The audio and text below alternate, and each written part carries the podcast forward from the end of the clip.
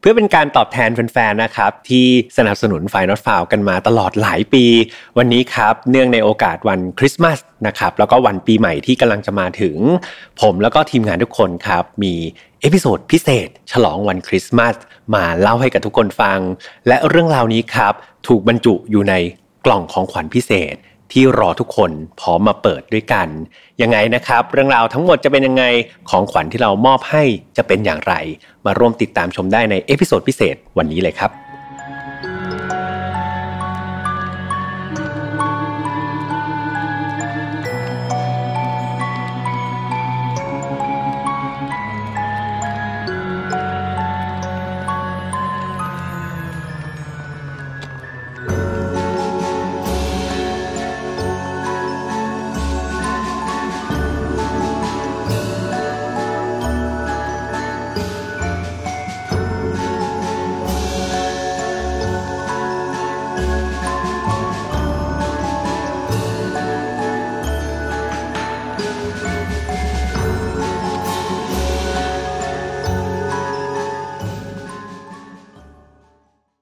วัสดีครับ ยินดีต้อนรับเข้าสู่ Final f a r Podcast นะครับ วันนี้คุณอยู่กับผมแฮมทัชพลเช่นเคยครับ เห็นฉากอลังการงานสร้างอย่างนี้นะครับ แน่นอนครับเป็น episode พิเศษนะครับ special episode ที่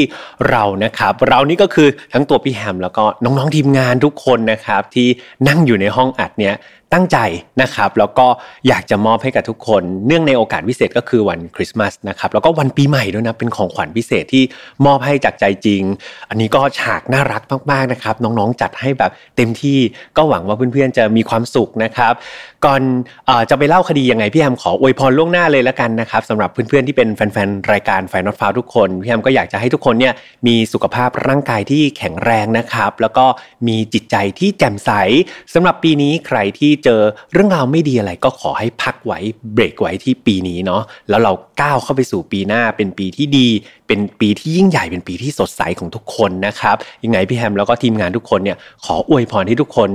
Happy New Year นะครับก็คือ happy มีความสุขจริง แล้วก็ Merry Christmas ด้วยครับ มีความสุขมาก ๆ นะครับสำหรับคดีในวันนี้ครับ ก็เป็น ธีมเกี่ยวกับคริสต์มาสพี่แฮมก็ได้รับโจทย์จาก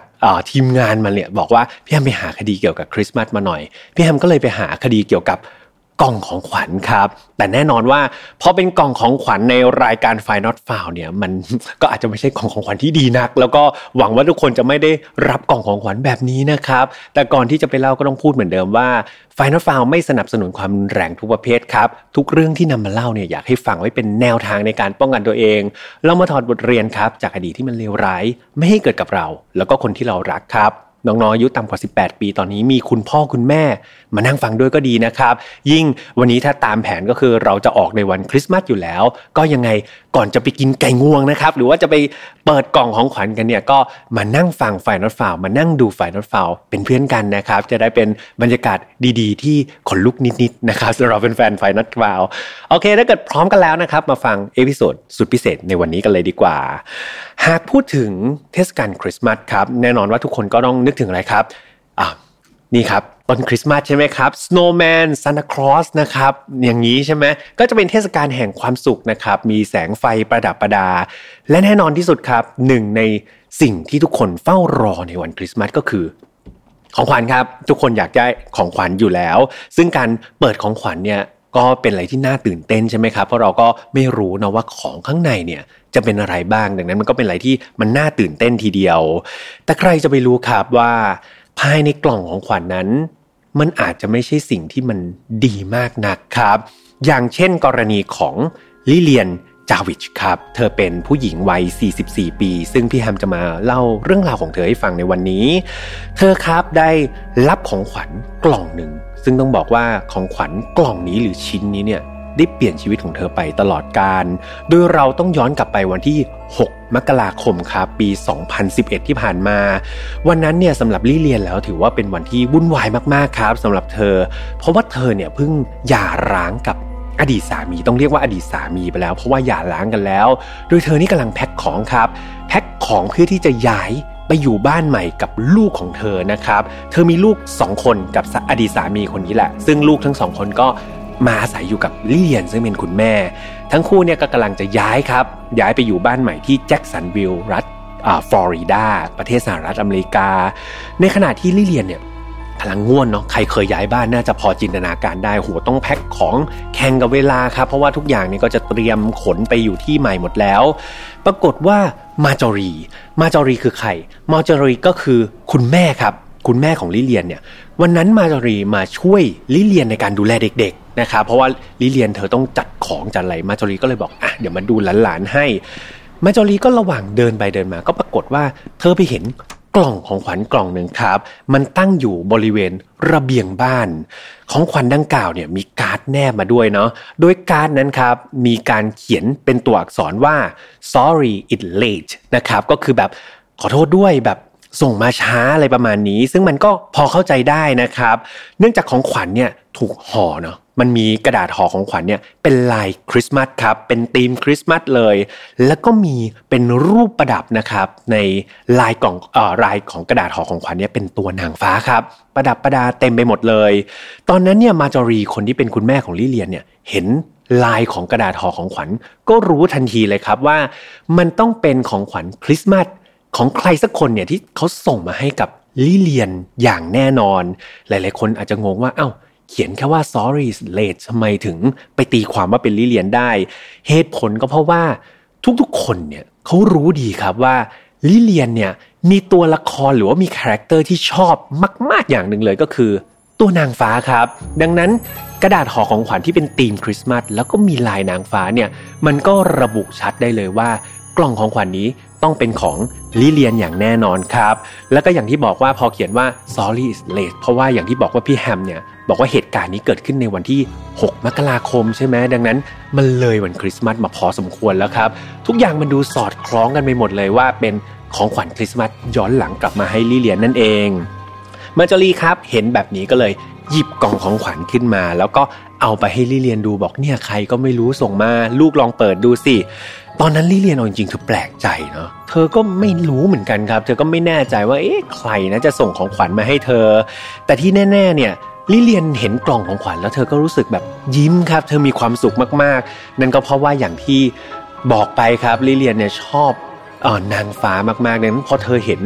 ลายของกระดาษที่ห่อของขวัญมาเป็นธีมคริสต์มาส แล้วก็มีรูปนางฟ้าอยู่ที่เธอชอบมากครับ เธอถูกใจมากๆ อย่างไรก็ตามเนี่ย ตอนนั้นลิเลียนไม่ได้คิดที่จะแกะของขวัญณตอนนั้นเลย เพราะอย่างที่บอกว่าเธอเร่งรีบมากครับ แข่งกับเวลาในการจัดของจัดเก็บ เธอก็เลยบอกคุณแม่ว่า เดี๋ยวค่อยมาแกะแล้วกันไอ้ยังไงตอนนี้ขอจัดของให้เรียบร้อยก่อน เวลาก็ผ่านไปเรื่อยๆครับลิเลียนเองก็ช่วยกันแพ็คของให้เรียบร้อยนะครับ และแล้วก็ถึงเวลาเนี่ยที่ทุกคน ฝ้ารอครับก็คือช่วงของการแกะกล่องของขวัญปริศนานั่นเอง ในวันนั้นพี่ยมต้องบอกว่าไม่ใช่มีแค่ลิเลียนกับมาจอรีนะครับที่อยู่ในบ้าน ตอนนั้นยังมีแฟนใหม่ของลิเลียนครับคือลิเลียนหย่ากับอดีตสามีไป แล้วเธอก็มีแฟนใหม่ก็มาช่วยแพ็คของด้วย แล้วก็มีลูกสาวครับ ของเธอเนี่ยคนหนึ่งนะมาช่วยด้วยนะครับ ซึ่งลูกสาวก็อยู่กับมาจอรีที่แบบเป็นคุณยายคอยช่วยดูแลอยู่ ตอนนั้นครับทุกคนก็เหน็ดเหนื่อย แต่ว่าก็ยังรู้สึกตื่นเต้นนะอยากจะรู้ว่า เอ๊ะใครนะจะส่งของขวัญมาให้ลิเลียนกันแน่ แฟนหนุ่มครับของลิเลียนเองก็แบบมายืนดูมาแอบลุ้นนะครับแล้วก็ลูกสาวของเธอเนี่ยก็มาอยู่ใกล้ๆเหมือนกัน ทุกคนครับกำลังค่อยๆดูลิเลียน แกะห่อของขวัญออกมาครับลิเลียนก็ค่อยๆ แกะห่อของขวัญออกมา ทีละนิด ทีละนิด แกะแกะแกะ ปรากฏว่าพอแกะกระดาษ เปิดกล่องออกมา สิ่งที่พบข้างในก็คือ เป็นกล่องใส่อุปกรณ์จับปลาครับเพื่อนๆ หรือว่าภาษาอังกฤษก็คือ fisherman's tackle box นะครับ เดี๋ยวถ้าใครนึกภาพไม่ออกเนี่ย เดี๋ยวพี่ทำให้ทีมงาน อินเสิร์ตภาพขึ้นมา แต่ถ้าใครตกปลาเนี่ยจะเคยเห็นนะกล่องที่แบบคนที่ชอบตกปลาเขาจะมีใส่อุปกรณ์ใส่เหยื่อใส่อะไรพวกนี้ ปรากฏว่ามันมีกล่องอุปกรณ์ตกปลาเนี่ยบรรจุอยู่ในกล่องของขวัญชิ้นนี้ครับ ตอนนั้นลี่เลียนก็แปลกใจสิแบบเอ้าตัวเธอเนี่ย ไม่ได้เกี่ยวข้องแล้วก็ไม่ได้ชื่นชอบกีฬาตกปลาหรือว่าไม่ได้มีการทำอะไรที่เกี่ยวกับการตกปลาเลยเธองงมากครับว่าทำไมอยู่ๆมีใครสักคนหนึ่งเนี่ย ส่งอุปกรณ์ตกปลามาให้เธอ ตอนนั้นเธอก็คิดอีกใจหนึ่งว่าเอ๊ะหรือว่าส่งผิดบ้านหรือเปล่าจะมาวางไว้ผิดบ้าน แต่ไหนๆก็ไหนๆคือเธอฉีกกระดาษทิ้งหมดแล้วนะครับ เธอก็เลยจะเปิดดูต่อนะครับ ว่าข้างในมันเป็นอะไร และทันใดนั้นเองครับลี่เลนก็เลยเปิดกล่องอุปกรณ์ตกปลาขึ้นมา และแล้ว สิ่งที่ทุกคนไม่คาดคิดก็เกิดขึ้นครับ เสียงดังตุ้ม สนั่นหวั่นไหวไปทั้งบ้าน แรงระเบิดครับต้องบอกว่ามันนุนแรงมากๆทำให้สิ่งของทั่วทั้งบ้านครับบริเวณนั้นเนี่ยกระเด็นกระดอนไปทั่ว หลังคาเพื่อนๆในบริเวณที่ลี่เลียนเปิดกล่องเนี่ยมองขึ้นไป มันทะลุเป็นรูเลยครับ ดังนั้นน่าจะจินตนาการได้ถึงความรุนแรง และที่สำคัญคือตัวลิเลียนครับ คนที่อยู่ใกล้กล่องของขวัญมากที่สุด คนที่เป็นคนเปิดกล่องอุปกรณ์ตกปลานั้น เธอกระเด็นไกลออกไปนอกห้องเลยนะครับ คือบ้านมีหลาย ๆ ห้องเธอกระเด็นไปอีกห้องหนึ่งเลย ใช่แล้วครับเพื่อนๆน่าจะพอทราบกันดีแล้วว่า สิ่งที่อยู่ในกล่องอุปกรณ์ตกปลานั้น มันก็คือระเบิดนั่นเอง แถมมันยังเป็นระเบิดที่มีอนุภาคร้ายแรงระดับหนึ่งเลยนะครับ พอที่จะปลิดชีวิตของคนที่ เปิดกล่องออกมา หรือแม้แต่คนที่อยู่ใกล้ๆเนี่ย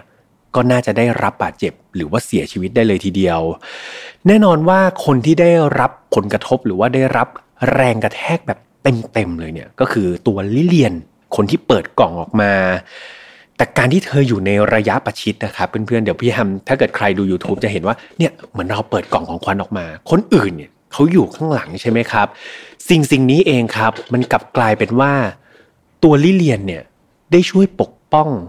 สมาชิกคนอื่นๆ หรือว่าบุคคลที่เธอรักในบ้านนะครับ อย่างมาจอรีเนี่ย คนที่เป็นคุณแม่เนี่ย เธอได้รับบาดเจ็บสาหัสครับ เธอถูกไฟไหม้บริเวณใบหน้าแล้วก็ร่างกายจนทั่ว แต่สุดท้ายมาจอรีรอดชีวิตได้ แฟนใหม่ของริเลียนที่อยู่ใกล้ๆเหมือนกันเนี่ยสูญเสียการได้ยินตลอดชีวิตครับ แล้วก็ตาเนี่ยตาบอดไปหนึ่งข้าง แต่สุดท้ายก็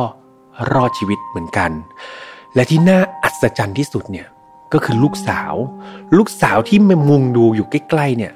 กลับกลายเป็นว่าลูกสาวคนนี้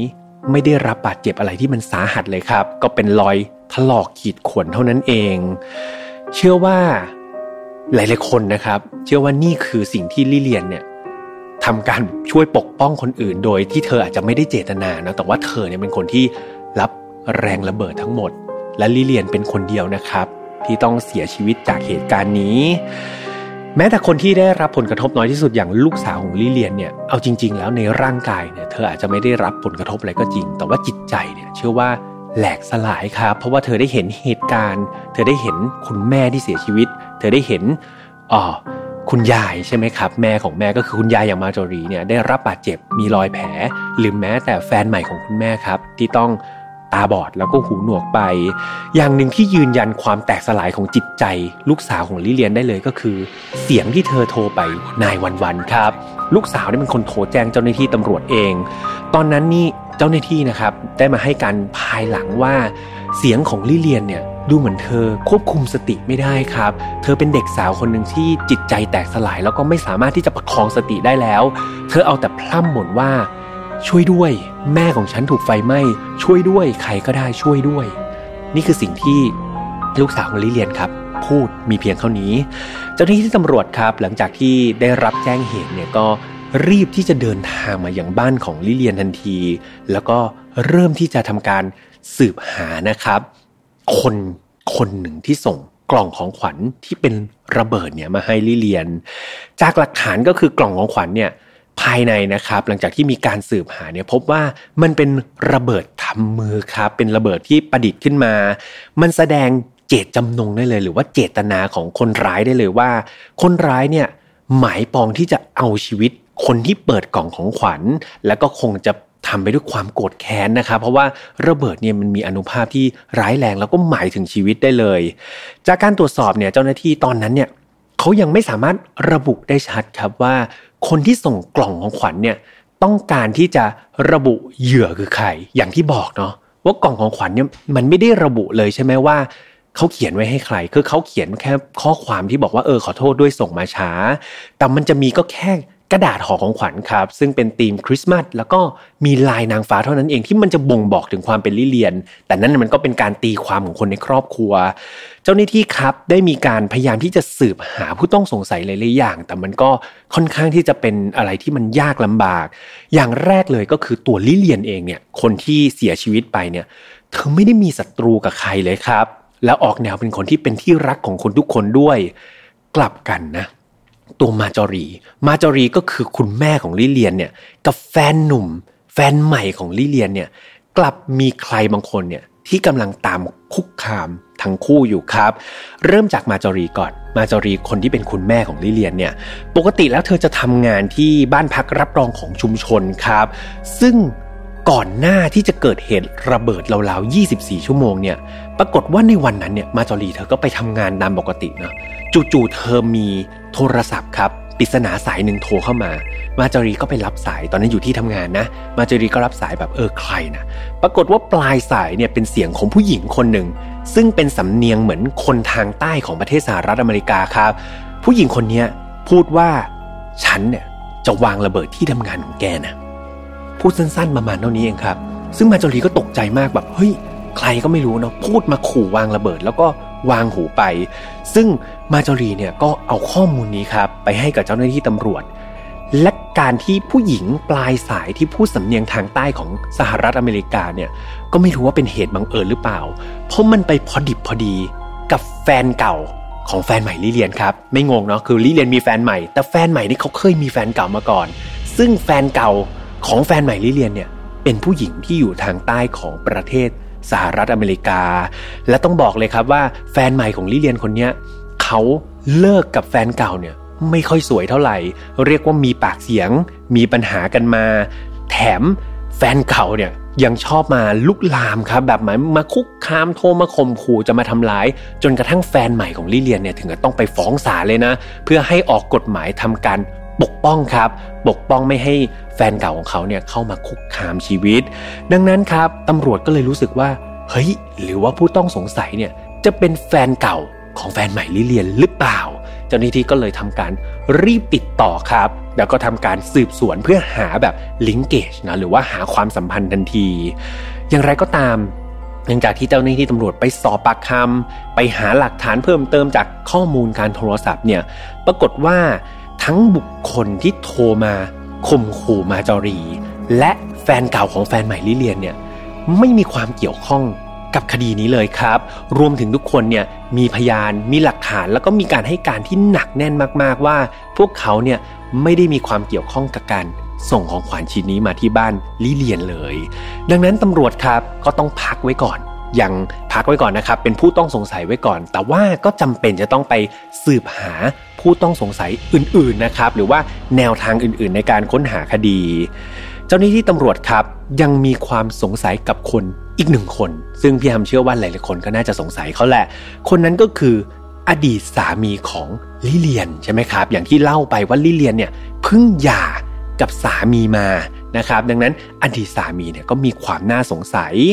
อดีตสามีของลิเลียนครับ คนนี้มีชื่อว่าวิลเลียมโจจาวิช สิ่งที่น่าสนใจคืออะไรรู้ไหมสิ่งที่น่าสนใจก็คือเขากับลิเลียนเนี่ยกำลังขึ้นศาลกันครับ โดยศาลเนี่ยกำลังมีการตัดสินให้อดีตสามีของลิเลียนเนี่ยต้องจ่ายเงินให้ลิเลียนราวๆ44,000 ดอลลาร์ หรือตีเป็นเงินไทยเนี่ยเพียงเอาค่าเงินปัจจุบันก็ราวๆ1ล้าน 5แสน7หมื่นบาทครับ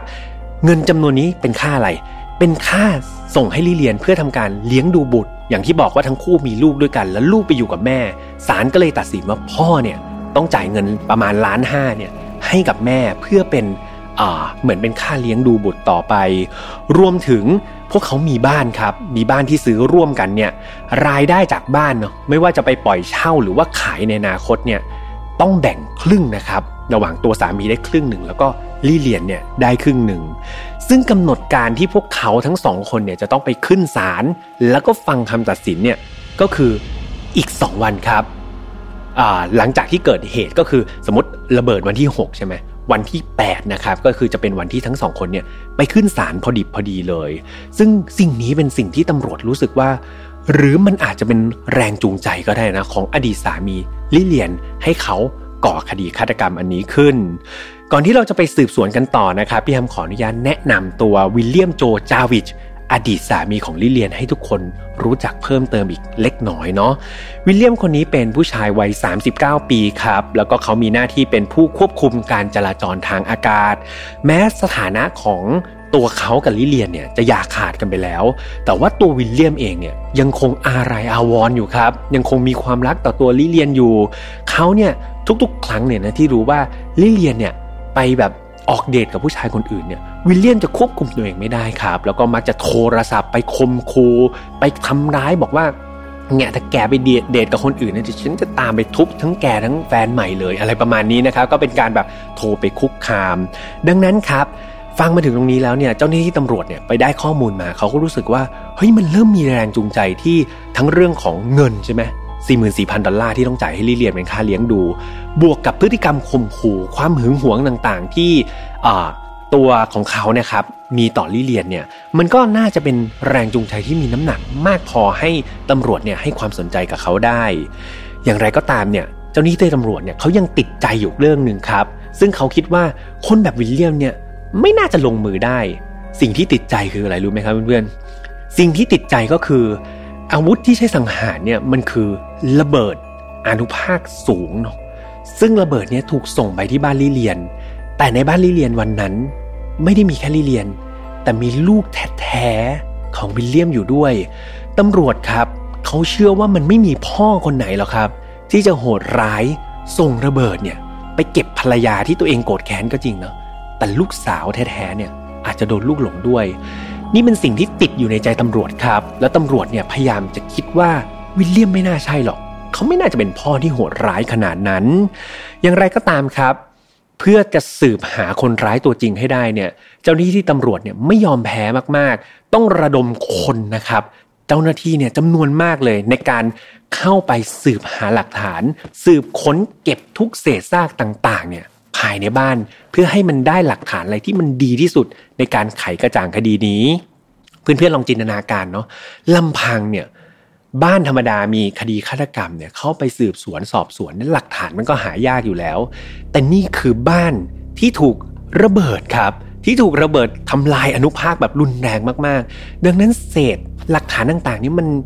ถูกไหม้ไปหมดแล้วเนาะหรือว่าเป็นเศษแบบเศษเล็กเศษน้อยไปหมดแล้ว ดังนั้นมันยากมากครับกับการที่เจ้าหน้าที่ตำรวจเนี่ยจะไปหาหลักฐานอะไรที่มันเป็น solid evidence หรือว่าเป็นหลักฐานแบบที่มันชัดเจนแจ่มแจ้งในการที่จะยงไปจับคนร้ายได้ แต่อย่างที่บอกว่าอุปสรรคต่างๆเนี่ยเจ้าหน้าที่เขาไม่กลัวเลยครับ สิ่งที่เขาอยากจะทำและตั้งใจมากที่สุดก็คือ จับตัวคนร้ายให้ได้ ต่อให้มันยากแค่ไหนเนี่ยเจ้าหน้าที่ก็สู้มากๆ ซึ่งเป็นอะไรที่น่ายกย่องสำหรับคดีนี้ เจ้าหน้าที่ตำรวจครับก็ตามเขาไปสืบทุก ๆ คนเลยนะเขาก็เริ่มค่อยๆ หาหลักฐานได้มากยิ่งขึ้นครับ อย่างแรกเลยก็คือเป็นหลักฐานเกี่ยวกับกลไกระเบิด คือเจ้าหน้าที่ตำรวจเนี่ยไปเจอกลไกระเบิดหลายๆอย่าง ซึ่งพี่แฮมเนี่ย ไปหาข้อมูลมาเจอด้วย แต่พี่แฮมขออนุญาตไม่เล่านะครับ ว่ากลไกที่เขาใช้ทำเนี่ยมันมีอะไรบ้าง เพราะมันเป็นนกลไกที่หาซื้อได้ตามร้านสะดวกซื้อครับ คืออย่างที่บอกว่ามันเป็นอุปกรณ์ใกล้ตัวมากๆเลยนะที่คนร้ายเนี่ยไปหามา เจ้าหน้าที่ตำรวจเนี่ยเชื่อว่าคนร้ายเนี่ยสามารถไปซื้ออุปกรณ์เหล่านั้นได้ตามห้างวอลมาร์ทครับ ซึ่งเป็นห้างสรรพสินค้า อเนกประสงค์ที่ฝรั่งเขาไปซื้อของกัน ดังนั้นเจ้าหน้าที่ตำรวจก็เลยคิดว่า สิ่งเหล่านี้เนี่ยน่าคนร้ายน่าจะมีความรู้ในการประดิษฐ์ระเบิด แล้วก็ไม่ได้เป็นคนที่แบบเป็น specialist หรือว่าเป็นผู้เชี่ยวชาญอะไรที่แบบมีแบบอุปกรณ์พิเศษนะแต่เป็นคนธรรมดาสักคนหนึ่งนี่แหละ ที่สามารถไปห้างวอลมาร์ทแล้วก็ไปซื้ออุปกรณ์เหล่านี้มาประกอบระเบิดเองได้เจ้าหน้าที่ครับ ก็ได้หลักฐานมาอย่างหนึ่งแล้วว่า เออ คนร้ายเนี่ยน่าจะเป็นบุคคลธรรมดา ซึ่งมีความรู้ทางด้านระเบิด นอกจากหลักฐานที่เกี่ยวกับ ระเบิดแล้วครับ เจ้าหน้าที่ยังคงไปตามหาหลักฐานอื่น ๆ ด้วย ซึ่งไม่น่าเชื่อครับ เขาไปพบกับเศษของกระดาษห่อของขวัญ ซึ่งถ้าพวกเราจำกันได้ก็ยังเป็นธีมคริสต์มาสใช่ไหมครับ แล้วก็มีลายนางฟ้าอยู่ ต้องบอกว่าลายห่อของขวัญประเภทนี้มันเป็นลายห่อของขวัญที่ไม่ใช่เป็นลายแบบโหลๆแบบหาซื้อได้ตามห้างทั่วไป แต่มันเป็นลายที่ถูกขายในห้างวอลมาร์ท บางสาขาเท่านั้นเองครับ ดังนั้นมันก็ค่อนข้างที่จะสโคบลงมาได้แล้วนะครับ นอกจากนี้เนี่ยตำรวจก็เลยพยายามไปหาหลักฐานอื่นๆเนาะเกี่ยวกับกล่องเอ่ยหรือว่าการ์ดเอ่ยนะครับ ซึ่งก็จะได้เป็นเศษเล็กเศษน้อยตำรวจก็มารวบรวมหมดเลย มาถึงตรงนี้เนี่ยตำรวจนะครับก็ยังรู้สึกว่าบุคคลที่มีโอกาสมากที่สุดในการก่อคดีนี้เขายังมองไม่เห็นใครเลย นอกจากตัวอดีตสามีของลิเลียนก็คือนายวิลเลียมนั่นเอง ปัญหาก็คือหลักฐานเหล่านี้มันจะไปจับหรือว่าไปมัดตัวนายวิลเลียมเนี่ยมันก็คงจะยาก เจ้าหน้าที่ตำรวจเนี่ยก็เลยทำการไปขอตรวจค้นครับ ในบ้านของวิลเลียมเพื่อหาหลักฐานเพิ่มเติม ซึ่งตอนนั้นวิลเลียมเองก็ยินยอมนะครับให้ตำรวจเนี่ยเข้าไปสืบค้นภายในบ้านเขา และปรากฏว่า หลังจากที่เจ้าหน้าที่ตำรวจเนี่ยได้เข้าไปสืบ หรือว่าเข้าไปค้นหาภายในบ้านพักของวิลเลียมตำรวจ ได้ไปแอบเจอครับ เป็นเศษของพวกผง ผงดินปืนนะครับ ที่ทำแบบพวกทำระเบิด ซึ่งมันเป็นเศษผงเล็ก ๆ เจ้าหน้าที่เก่งมากครับ ไปเจอมาเขาก็เก็บมาเป็นหลักฐาน นอกจากนั้นเนี่ยไม่รู้ว่านายวิลเลียมประมาทหรือเปล่า แต่เจ้าหน้าที่เนี่ยไปเจอใบเสร็จครับของห้างวอลมาร์ทซึ่งหลังจากที่ตำรวจเนี่ยตรวจสอบดูสิ่งที่นายวิลเลียมซื้อในห้างวอลมาร์ทวันนั้น มันค่อนข้างตรงหมดเลยครับ กับชุดอุปกรณ์ต่างๆ ซึ่งพี่แฮมไม่ลงรายละเอียดนะซึ่งบอกไปเนี่ยทุกคนจะแบบเฮ้ยมันทำได้จริงเหรอ มันเป็นอุปกรณ์ทั่วๆไปเหมือนของใช้ทั่วๆไปเลยครับ มันตรงกับที่นายวิลเลียมซื้อในวันนั้นหมด และทีเด็ดก็คือ กระดาษห่อของขวัญครับ กระดาษห่อของขวัญที่แม่บอกว่ามันถูกวางขายในห้างวอลมาร์ทบางสาขาเท่านั้น มันมีระบุอยู่ในรายการสินค้าด้วยว่านายวิลเลียมซื้อกระดาษห่อของขวัญที่ห้างวอลมาร์ท สาขานั้นพอดีครับ สิ่งเหล่านี้มันค่อนข้างที่จะเป็นหลักฐานที่มัดตัวนายวิลเลียมได้อย่างชัดเจนมากๆ เมื่อตำรวจครับได้หลักฐานเรียบร้อยมาหมดแล้ว พวกเขาก็ทำการตั้งข้อหานายวิลเลียมในข้อหาฆาตกรรมอดีตภรรยาอย่างลิเลียนทันทีสิ่งนี้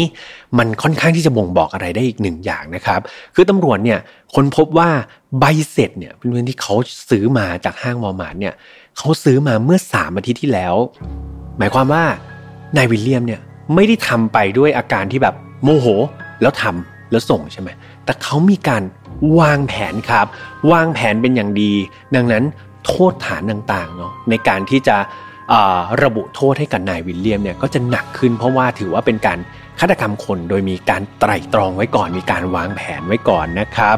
นอกจากนี้ครับตำรวจเนี่ยนอกจากหลักฐานทางด้านวัตถุแล้วเนี่ย ตำรวจรอบคอบมากๆเนะเพื่อที่ว่าจะแบบชนะคดีนี้ในศาลแน่ๆเขาไปทำการสอบปากคำเพื่อนๆของวิลเลียมด้วย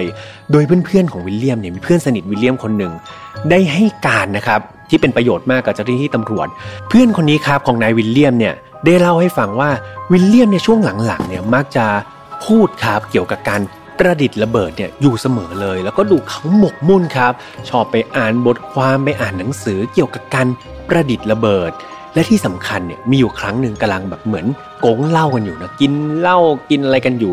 อยู่ๆเนี่ยนายวิลเลียมเนี่ยก็เล่าให้ฟังว่าตัวเขาเองเนี่ยกำลังจะต้องไปขึ้นศาลนะแล้วก็ต้องไปเสียเงินให้กับภรรยาเป็นค่าเลี้ยงดูเยอะแยะมาก ซึ่งเขาเนี่ยโมโหมากเลย เขารู้สึกว่าภรรยาเนี่ยทรยศเขาแล้วทำไมเขาจะต้องไปจ่ายเงิน เชื่อไหมว่าเธอเนี่ยจะไม่มีวันมีชีวิตจนได้รับเงินของเขาหรอก นี่คือสิ่งที่นายวิลเลียมเหมือนพูดออกมาด้วยความขนองปากนะครับในขณะที่ตัวเองกำลัง กงเล่ากับเพื่อนอยู่ สิ่งสิ่งนี้กลายเป็นพยานครับ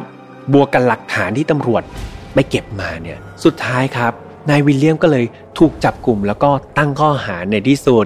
หลังจากมีการสอบปากคำครับ แล้วก็เอาหลักฐานต่างๆ เอาพยานต่างๆเนี่ยมาชี้ตัวเนี่ยแน่นอนว่านายวิลเลียมไม่มีทางครับ ที่จะหลุดไปจากคดีนี้ได้เลย เขาทำการรับสารภาพนะครับว่าเขานี่แหละคือคนที่ใส่ระเบิด ประดิษฐ์ระเบิดนะครับ แล้วก็ส่งไปให้กับลิเลียนวันนั้น เพียงแต่ตัวเขาเองเนี่ยเขายอมรับครับว่าวันนั้นเนี่ยเขาโมโหมากๆคือเขาเนี่ยหมายที่จะฆ่าแค่ลิเลียน โดยการใช้กระดาษห่อของขวัญที่รู้แน่ๆว่าทุกคนในบ้านเนี่ยจะรู้ว่าเป็นลิเลียน แต่ในวันนั้นเนี่ยเขาบอกเขาไม่รู้เลยนะว่าลูกสาวเนี่ย จะอยู่ที่บ้านด้วย เขาคิดว่าอาจจะมีแค่ลี่เลียนกับแฟนใหม่ครับ ซึ่งเป็นศัตรูหัวใจ เขาอยากจะกำจัดทั้งคู่ทิ้งเท่านั้นเอง ซึ่งหลังจากที่เขามาทราบข่าวว่ามีลูกสาวอยู่ในบ้านเนี่ย ตอนนั้นตัววิลเลียมเองเขาก็รู้สึกเสียใจกับสิ่งที่เกิดขึ้นมาก ๆ ส่วนแรงจูงใจนะครับในการก่อเหตุก็เป็นไปอย่างที่ตำรวจตั้งไว้เลยครับ ก็เป็นเกี่ยวกับความหึงหวง เกี่ยวกับความโกรธแค้นแล้วก็เรื่องของเงินที่เขารู้สึกว่า ลิเลียนเนี่ยนอกใจเขานี่เป็นสิ่งที่วิลเลียมคิดนะครับเขารู้สึกว่าลิเลียนเนี่ยนอกใจเขาไปมีคนอื่น แล้วยังต้องให้เขาเนี่ยมาจ่ายเงิน และแถมลูกๆเนี่ยก็ต้องไปอยู่กับลิเลียนหมด เขารู้สึกว่าโลกไม่ยุติธรรมครับ แล้วการทวงความยุติธรรมของเขากลับกลายเป็นการปลิดชีวิต อดีตภรรยาที่เคยอยู่กินด้วยกันมา ก็เป็นอะไรที่น่าเศร้าทีเดียว ในปี 2003 ครับ วิลเลียมถูกนำตัวขึ้นศาลแล้วก็ศาลก็มีคำตัดสินนะครับ ให้วิลเลียมมีความผิดจริงใน First Degree Murder ครับถึงแล้วก็มีคดีอื่นๆด้วยนะ เกี่ยวกับการเจตนาวางเพลิง แล้วก็อีก 2 ข้อหาที่ใช้อาวุธระเบิดนะครับในการทำให้ผู้อื่นเนี่ยบาดเจ็บ จากทั้งหมดทั้งมวลนี้ความผิดทั้งหมดเนี่ยทำให้เขาได้รับโทษจำคุกตลอดชีวิต 4 รอบครับ แล้วก็ในถึงปัจจุบันเนี่ยนายวิลเลียมก็ยังคงอยู่ในเรือนจำของรัฐฟลอริดานะครับเพื่อชดใช้กรรมกับสิ่งที่เขาได้กระทำลงไปครับ และคดีนี้ก็ปิดตัวลงไปอย่างน่าเศร้านะครับเพื่อนๆอย่างที่พี่ทำบอกครับว่า พี่แอมเชื่อว่าหลาย ๆ คนนะครับหรือว่าทุก ๆ คนเนี่ยชื่นชอบในการเปิดกล่องของขวัญอยู่แล้วเนาะเพราะว่ามันเป็นอะไรที่ได้รับความตื่นเต้นแล้วก็เซอร์ไพรส์ใช่ไหมครับ คือคนเราซื้อของให้กันเนี่ยมันก็มีความสุขแบบหนึ่งแหละ แต่ว่าพอมันใส่อยู่ในกล่องของขวัญมันเหมือนกับการได้ลุ้นนะครับลุ้นว่าเออของข้างในเป็นอะไร แต่ว่าเราก็จะมีภาพจำว่าของขวัญมักจะเป็นสิ่งที่ดีงามนะครับแล้วเปิดมาก็จะเป็นสิ่งที่ทำให้เรามีความสุขเสมอ แต่นี่ก็เป็นอีกหนึ่งเรื่องราวครับที่เกิดขึ้นบนโลกใบนี้ว่า กล่องของขวัญใบนั้นบางที หรือว่าบางคนครับกลับใช้เจตนา